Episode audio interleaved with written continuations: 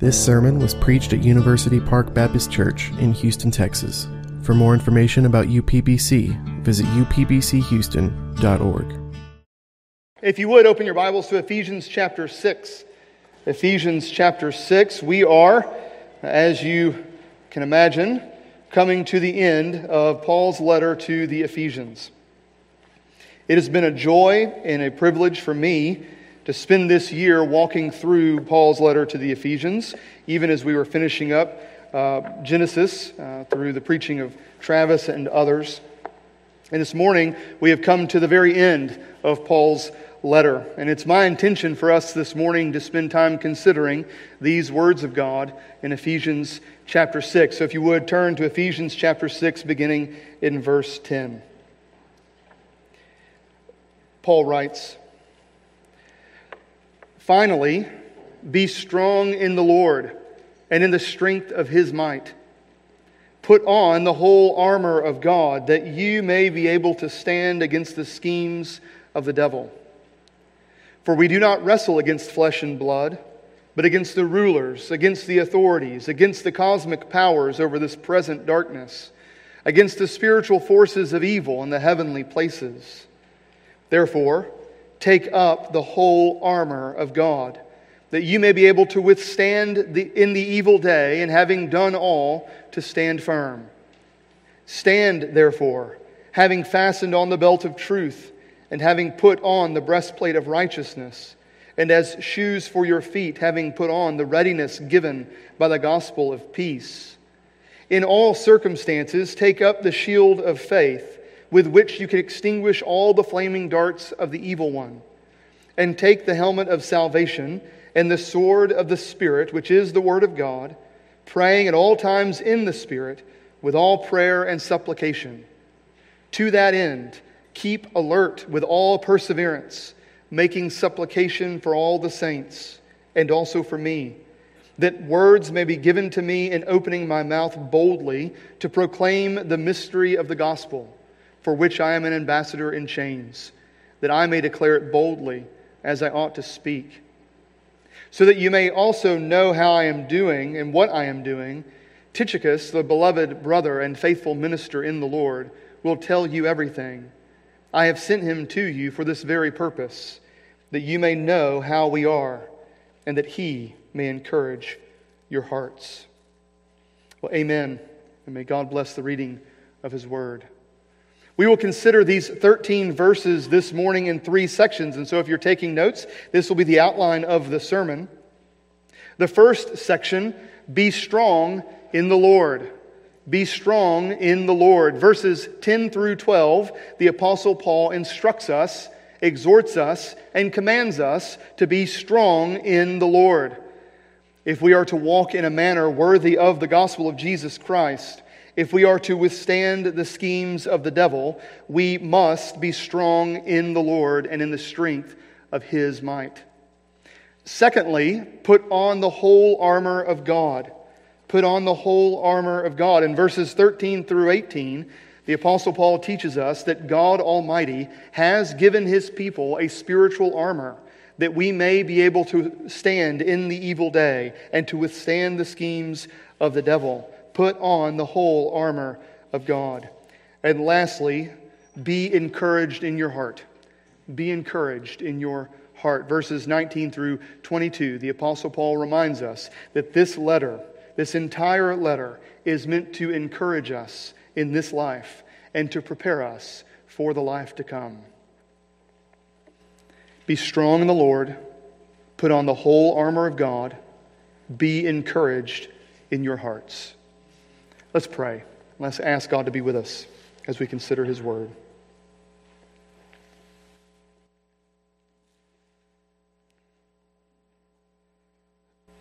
Father, what we know not, teach us. Father, what we have not, give us. And Father, what we are not, make us. Speak, O Lord, we pray, through your word for your servants are listening. And do this for the sake of Jesus Christ. Amen. Amen. Well, first, Paul exhorts us to be strong in the Lord. Verse 10 Finally, be strong in the Lord and in the strength of his might. Paul in verse 10 is transitioning. He's transitioning out of his extended application of what it means to walk in a manner worthy of the Lord Jesus. Since chapter 4, verse 1, Paul has been exhorting us to walk in a manner worthy of the Lord Jesus Christ, and to do so with all humility and gentleness, with patience, bearing with one another in love, eager to maintain the unity of the Spirit in the bond of peace. Paul exhorted us to be imitators of God as beloved children by walking in love and walking in light and walking in wisdom. And the Apostle Paul applied these words of exhortation to the most basic of human relationships in marriage and in the family and in the world. And all that Paul has been doing in these applications in chapter 4 and 5 and 6 is but the application of the grand and glorious realities that he laid out for us in Ephesians 1 and 2 and 3. Do you remember, beloved, that you have been blessed? with every spiritual blessing in the heavenly places. Do you remember, beloved, that you were chosen before the foundation of the world, that you should be holy and blameless before God? Do you remember, beloved, that in love God predestined you for adoption through his Son Jesus Christ?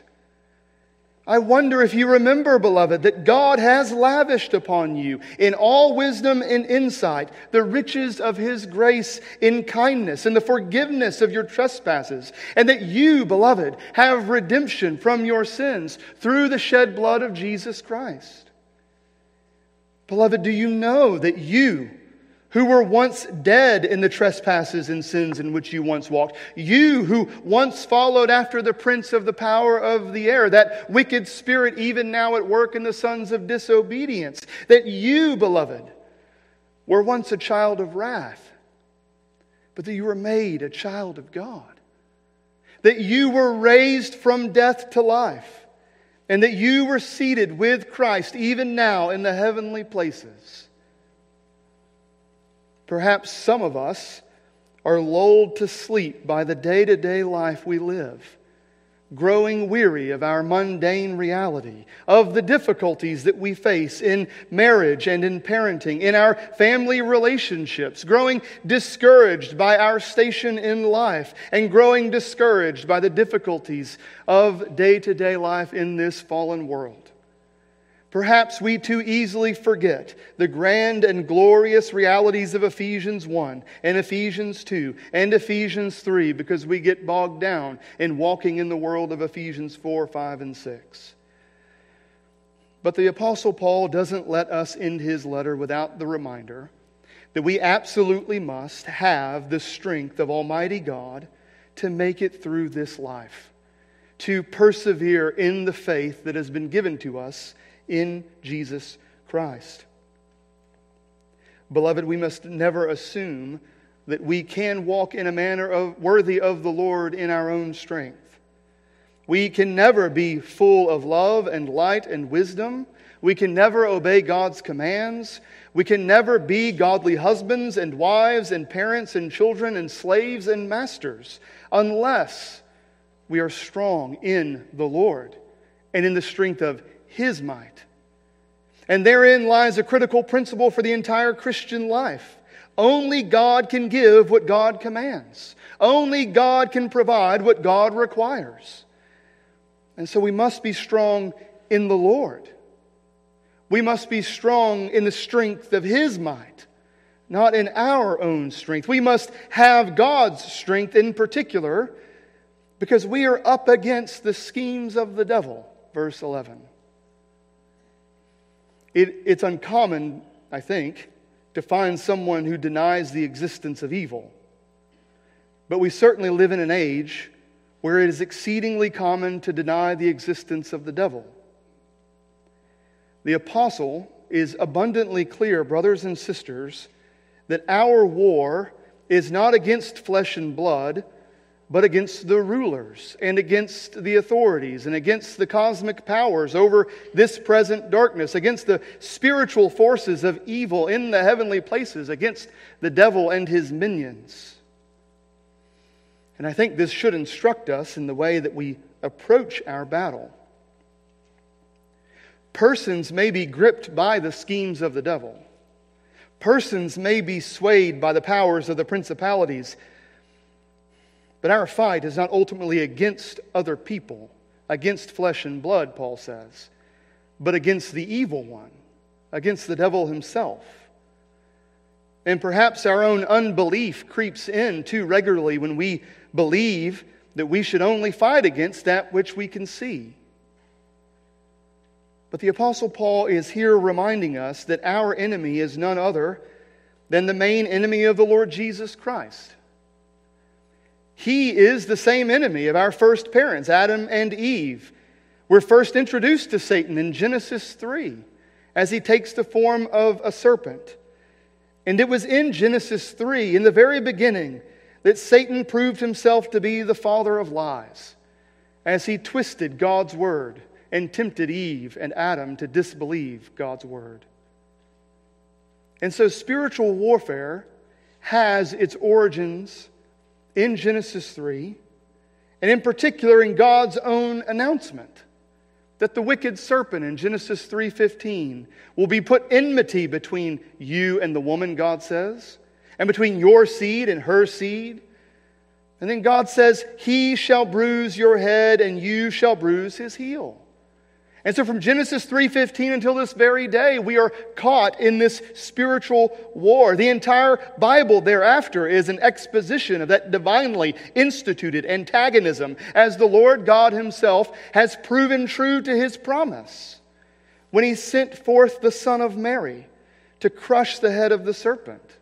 This is the promise of Advent and of Christmas, the whole course of the Lord Jesus Christ's life, marked by the unceasing opposition of the devil and of the sure and certain hope of Satan's defeat. And so, is it any wonder that among Jesus' last words recorded for us in Matthew 26, he spoke to his disciples and he said, Watch and pray, unless you enter into temptation of Satan. This is exactly what the Apostle Paul is saying in our verse today that there really is a spiritual battle waging in our midst, schemes of the devil to lure us into temptation. But don't be fooled, brothers and sisters.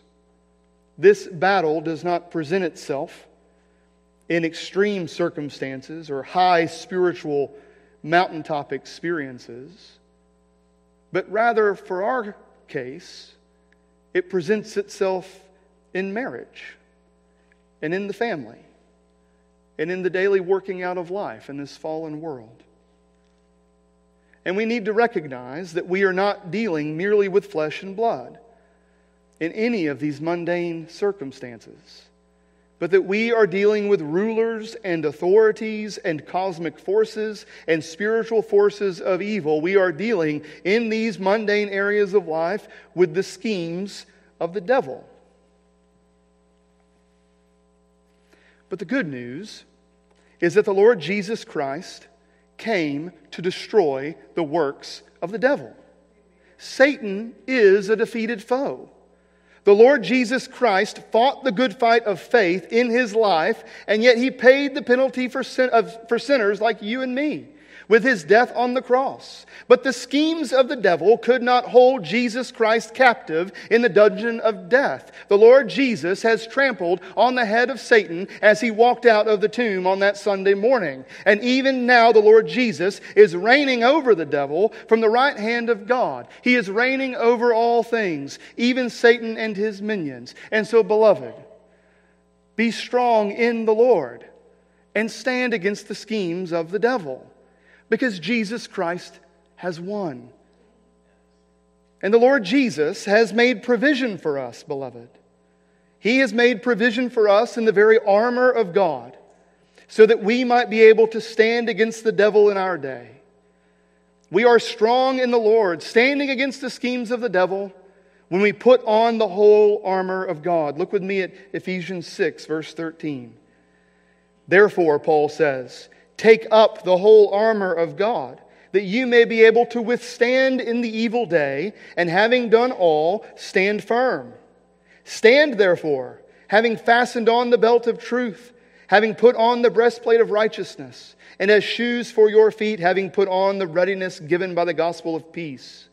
In all circumstances, take up the shield of faith with which you can extinguish the flaming darts of the evil one, all the flaming darts of the evil one. And take the helmet of salvation and the sword of the Spirit, which is the word of God, praying at all times in the Spirit with all prayer and supplication. And to that end, keep alert with all perseverance, making supplication for all the saints.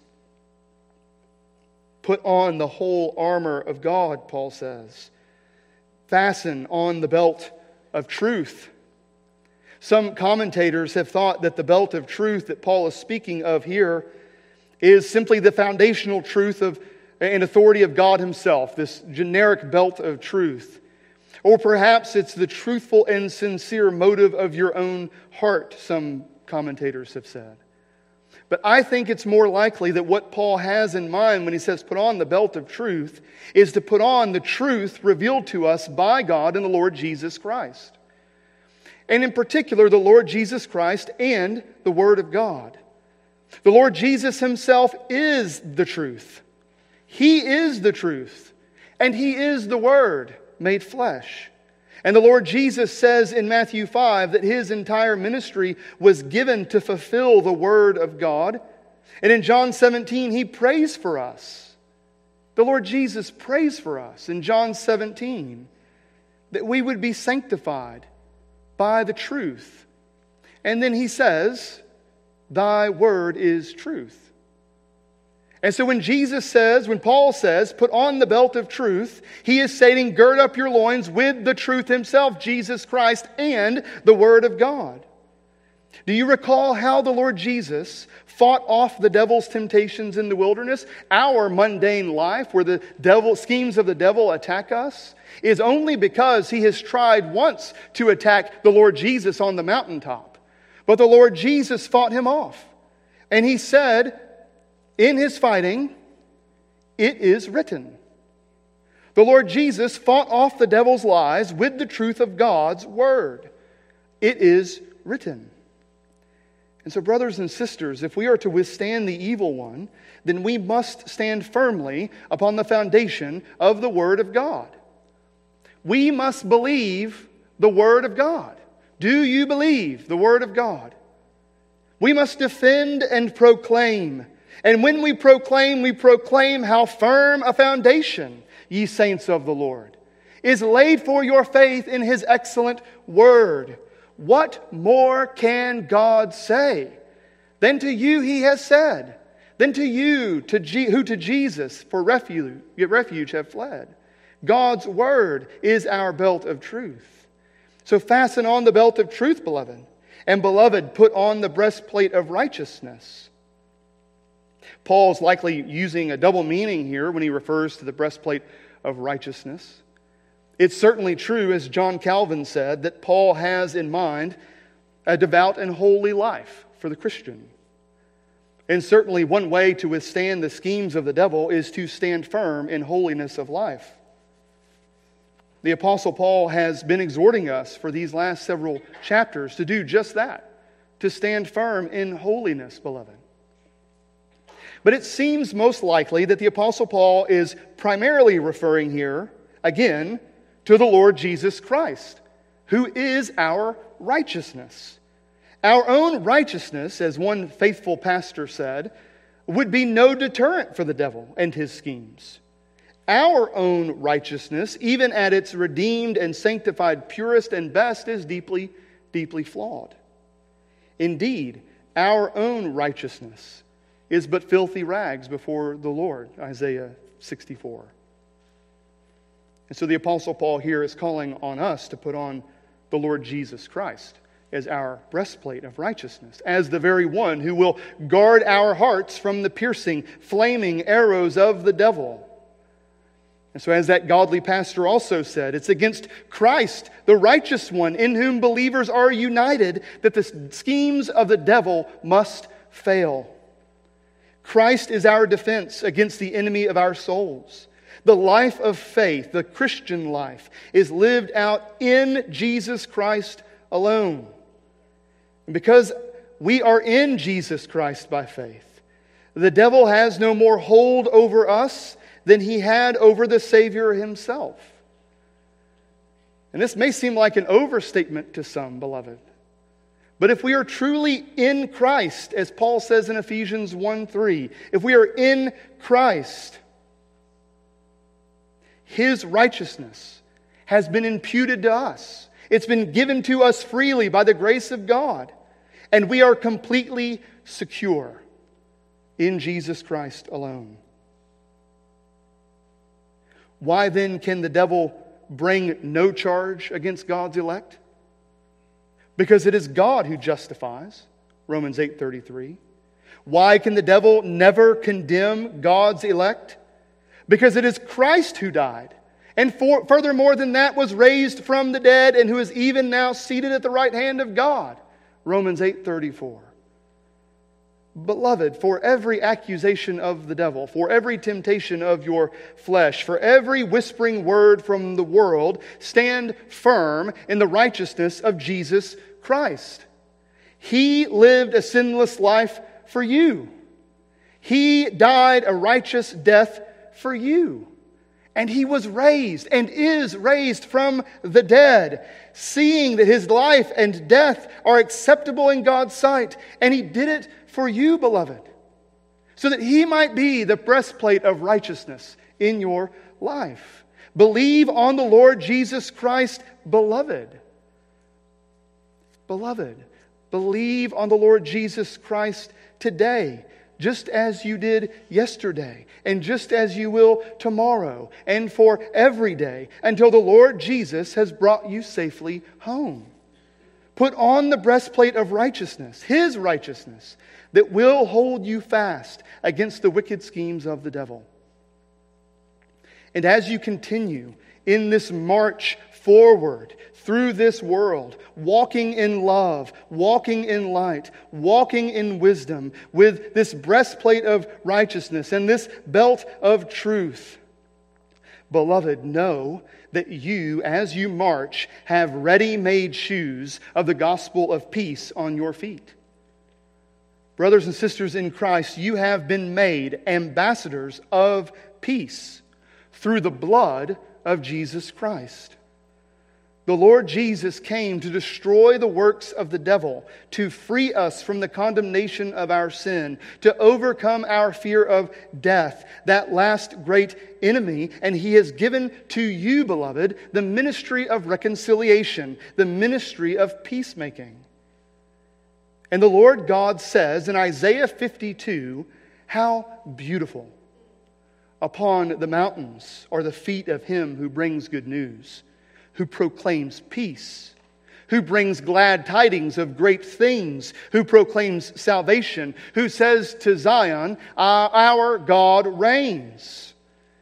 Brothers and sisters, pray that each one of you be ready to give a reason for the hope that is in you, 1 Peter 3, and to proclaim loudly joy to the world.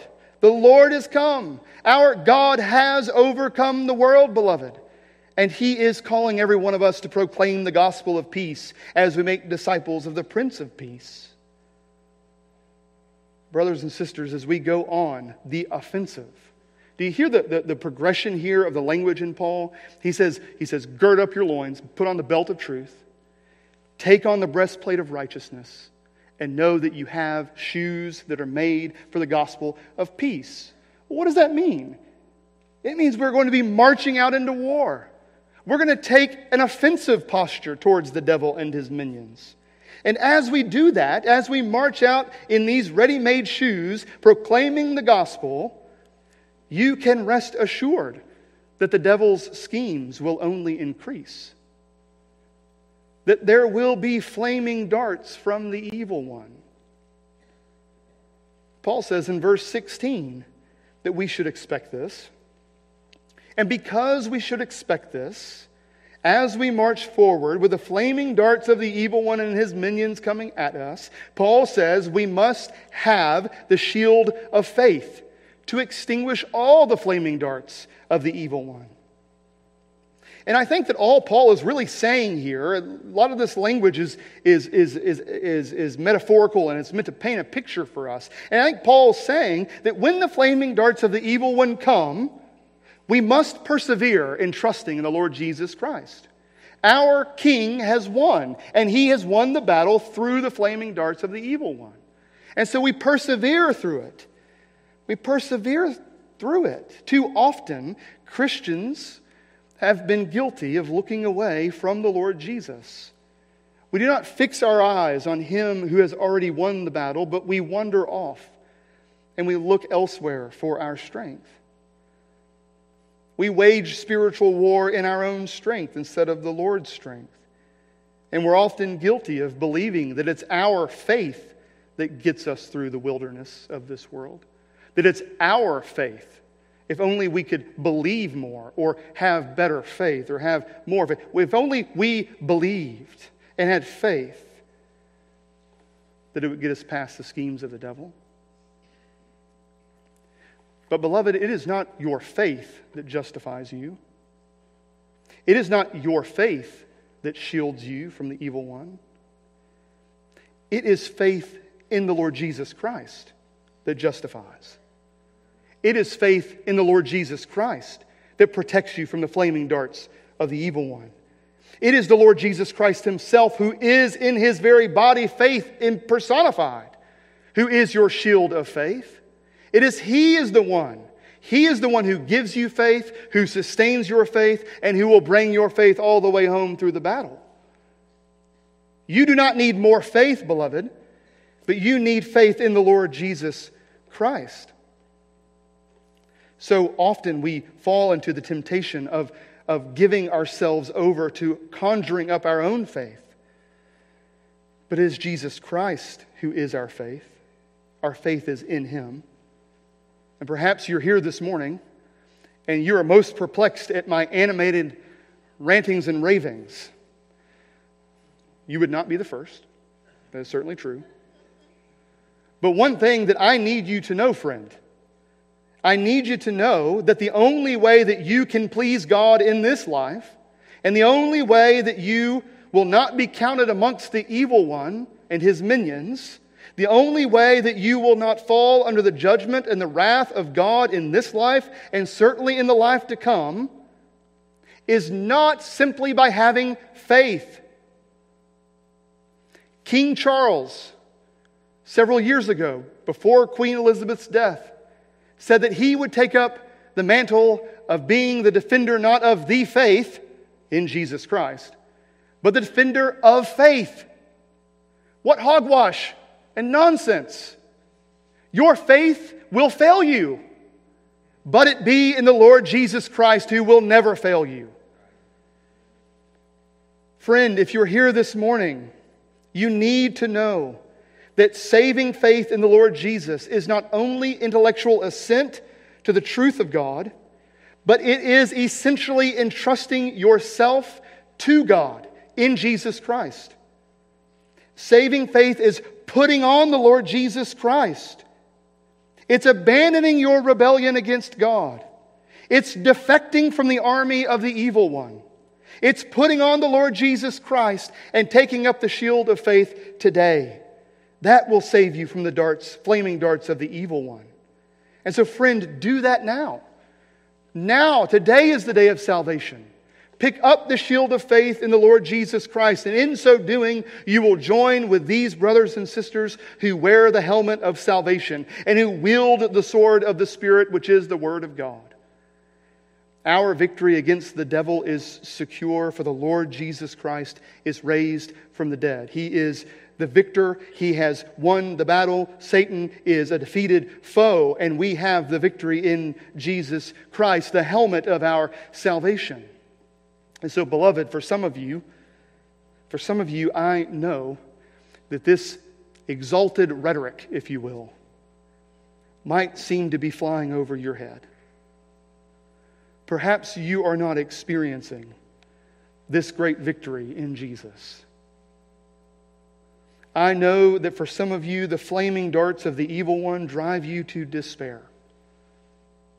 And for others of you, to disillusionment. And for others of you, simply to distraction in the Christian life. Beloved, you need to know that you're not alone in the struggle. You're not alone in the battle. Think of the godly Puritan John Bunyan, who, who wrote Pilgrim's Progress and who wrote a, another book called Grace Abounding to the Chief of Sinners. And John Bunyan counted Grace Abounding to the Chief of Sinners as his spiritual autobiography. John Bunyan, like the Apostle Paul, wrote much of his writings in prison. He's a godly man in, imprisoned by the authorities.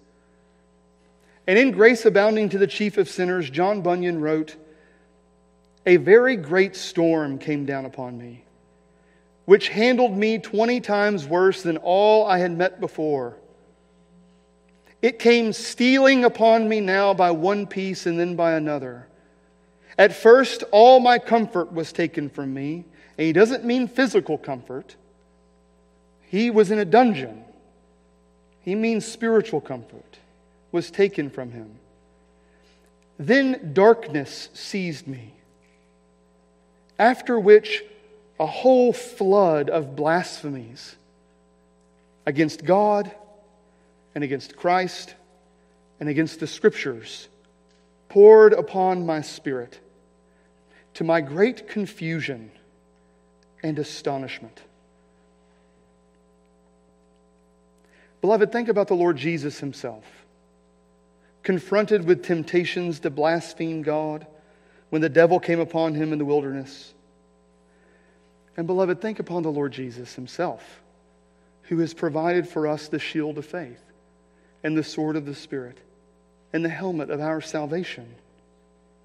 It's the Lord Jesus who showed us how to use the sword of the Spirit against the devil. It's the Lord Jesus who showed us how to pray to the Father when he said, When you pray, pray like this Our Father in heaven Thy will be done, Thy kingdom come. And so, beloved, when we fight this fight of faith against the devil, it may not always feel like we're winning, but your feelings lie to you. They are but one of the schemes of the devil to get you to believe that the Lord Jesus has not lived for you and died for you and risen from the dead for you when we feel like we're not winning, we should even more be able to sing when Satan tempts me to despair and tells me of the guilt within. Upward I look and see him there, the one who made an end of all my sin. Brothers and sisters, the whole armor of God is granted unto us in our union with Jesus Christ. And, brothers and sisters, we should follow in the footsteps of the Lord Jesus and of our brothers and sisters in Acts chapter 6. Acts chapter 6, they devoted themselves to what? To prayer and the ministry of the word. Fight the schemes of the devil by devoting yourself to prayer and the ministry of God's word, even as you are now. And I think this is helpful for us in, in understanding what it means to pray in the Spirit when Paul says that in verse 18. Paul says, pray in the Spirit. After he says that the Word of God is the sword of the Spirit. And so the Spirit of God gave us the sword of the Spirit, which is the Word of God. And so why wouldn't we pray the Word of God inspired by the Spirit of God? Use your Bible as a prayer book, beloved. Wield the sword of the Spirit in prayer. This is why the elders so often, the elders of this church so often pray from a text or even write out our prayers after meditating on God's Word. We want to wield the sword of the Spirit by praying the Word of the Spirit. And it's my great hope that we are a people praying at all times in the Spirit with all prayer and supplication for this church and for every other godly church in the world by wielding the Word of God in prayer. And so, brothers and sisters in Christ, take up the whole armor of God, that you may be able to withstand in the evil day, even this evil day, and having done all, stand firm against the schemes of the devil.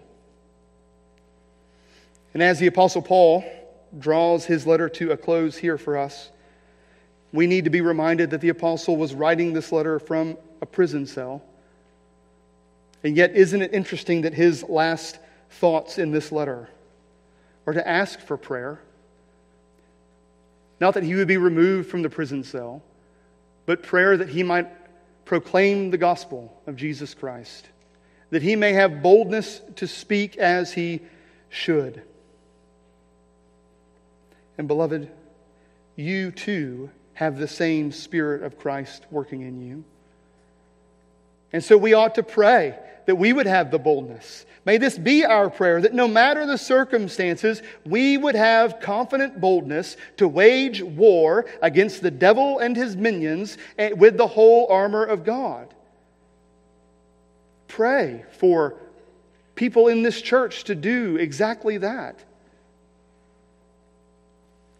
And then, isn't it instructive for us that Paul ends his letter with the tender care of an apostle as he introduces Tychicus. It's hard, hard word to say, hard name to say. He introduces Tychicus, Tychicus, the beloved brother and faithful minister in the Lord. We're almost done, all right? I'm just, let's hang in there. I wanted to say Tychicus, but that sounds too East Texas, so Tychicus, this beloved brother and faithful minister in the Lord and he introduces them to the Ephesians so that he might tell them everything about Paul's ministry and his imprisonment. And do you see what Paul says in verse 22?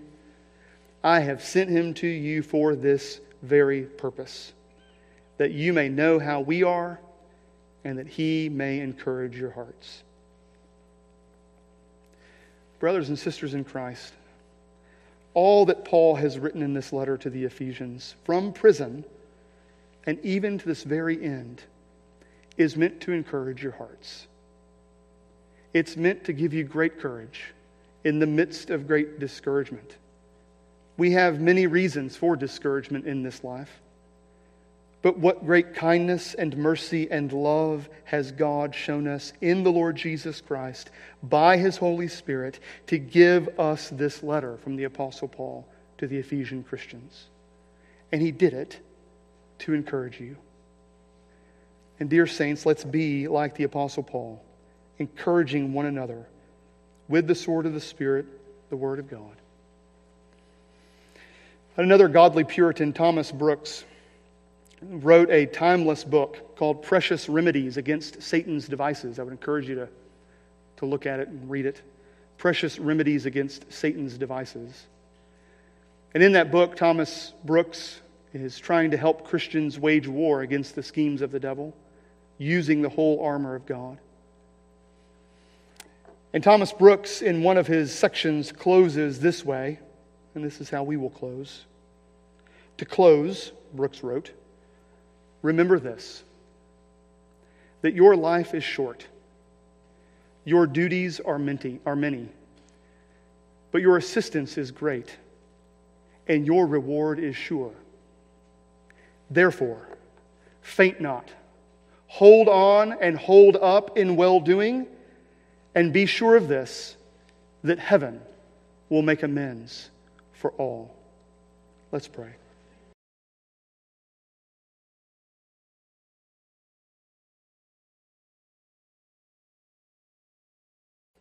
Our great God and Father, we pray that you would take your word and plant it deep in our hearts. God, what great encouragement we have received from considering Paul's letter to the Ephesians.